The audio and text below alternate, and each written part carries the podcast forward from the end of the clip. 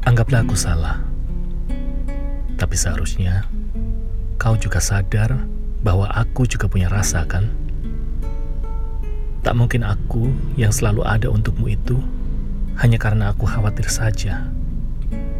Kau juga pasti mengerti bahwa aku juga punya rasa.